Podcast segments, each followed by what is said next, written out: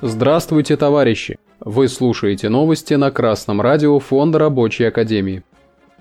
Сегодня в программе Разрушение плотины Каховской ГЭС. РБК сообщает о разрушении плотины Каховской ГЭС со ссылкой на власти Новой Каховки и Запорожской области.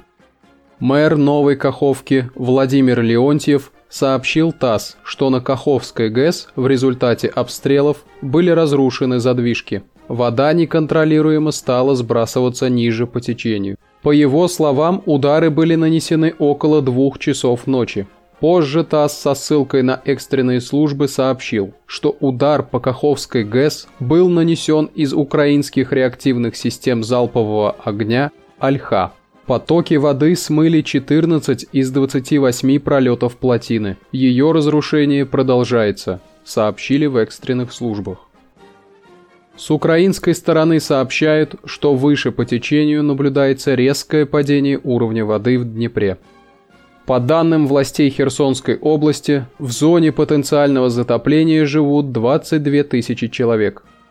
Решение о возведении Каховской ГЭС было принято в 1950 году. Объект отнесен к великим стройкам коммунизма, был на почтовой марке СССР. Для строительства и обслуживания электростанции на месте села Ключевое был создан город Новая Каховка – на стройке Каховского гидроузла работали около 12 тысяч человек, более 30 экскаваторов, 75 гусеничных и портальных кранов, 100 бульдозеров, 14 паровозов.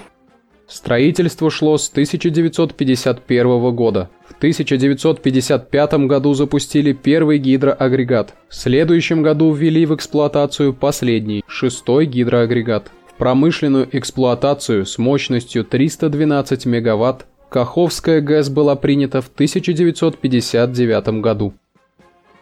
Американский фашизм руками своих подельников, украинских нацистов, уничтожает советское наследие на Украине. Крупнейшие промышленные предприятия, дороги, школы, жилые дома, а теперь и плотина Каховской ГЭС, разрушена в результате преступной агрессии империалистов. С момента освобождения российской армией новая Каховка подвергалась обстрелам со стороны преступного неонацистского киевского режима. Не единожды Россия предупреждала мировое сообщество о рисках подтопления обширных земель из-за повреждения плотины Каховской ГЭС. Однако страны НАТО продолжали снабжать киевскую хунту тяжелыми вооружениями. Украинские нацисты продолжают обстрелы гражданских объектов. Террор продолжается. Поэтому Россия должна продолжать вести непримиримую борьбу с американским фашизмом на Украине до полной победы над ним.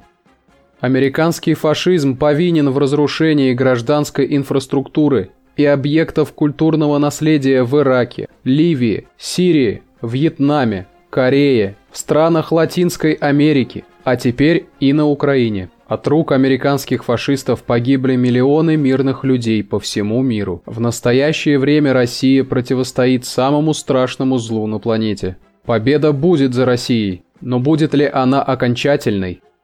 Окончательно победить фашизм как явление, ликвидировать саму причину войн может только социализм. Чтобы избежать еще больших разрушений, Рабочим всего мира следует объединяться в советы, устанавливать свою власть в своих странах и вести непримиримую борьбу с фашизмом и империализмом США и их союзников. Новости читал Сергей Воробьев с коммунистическим приветом из города Пензы.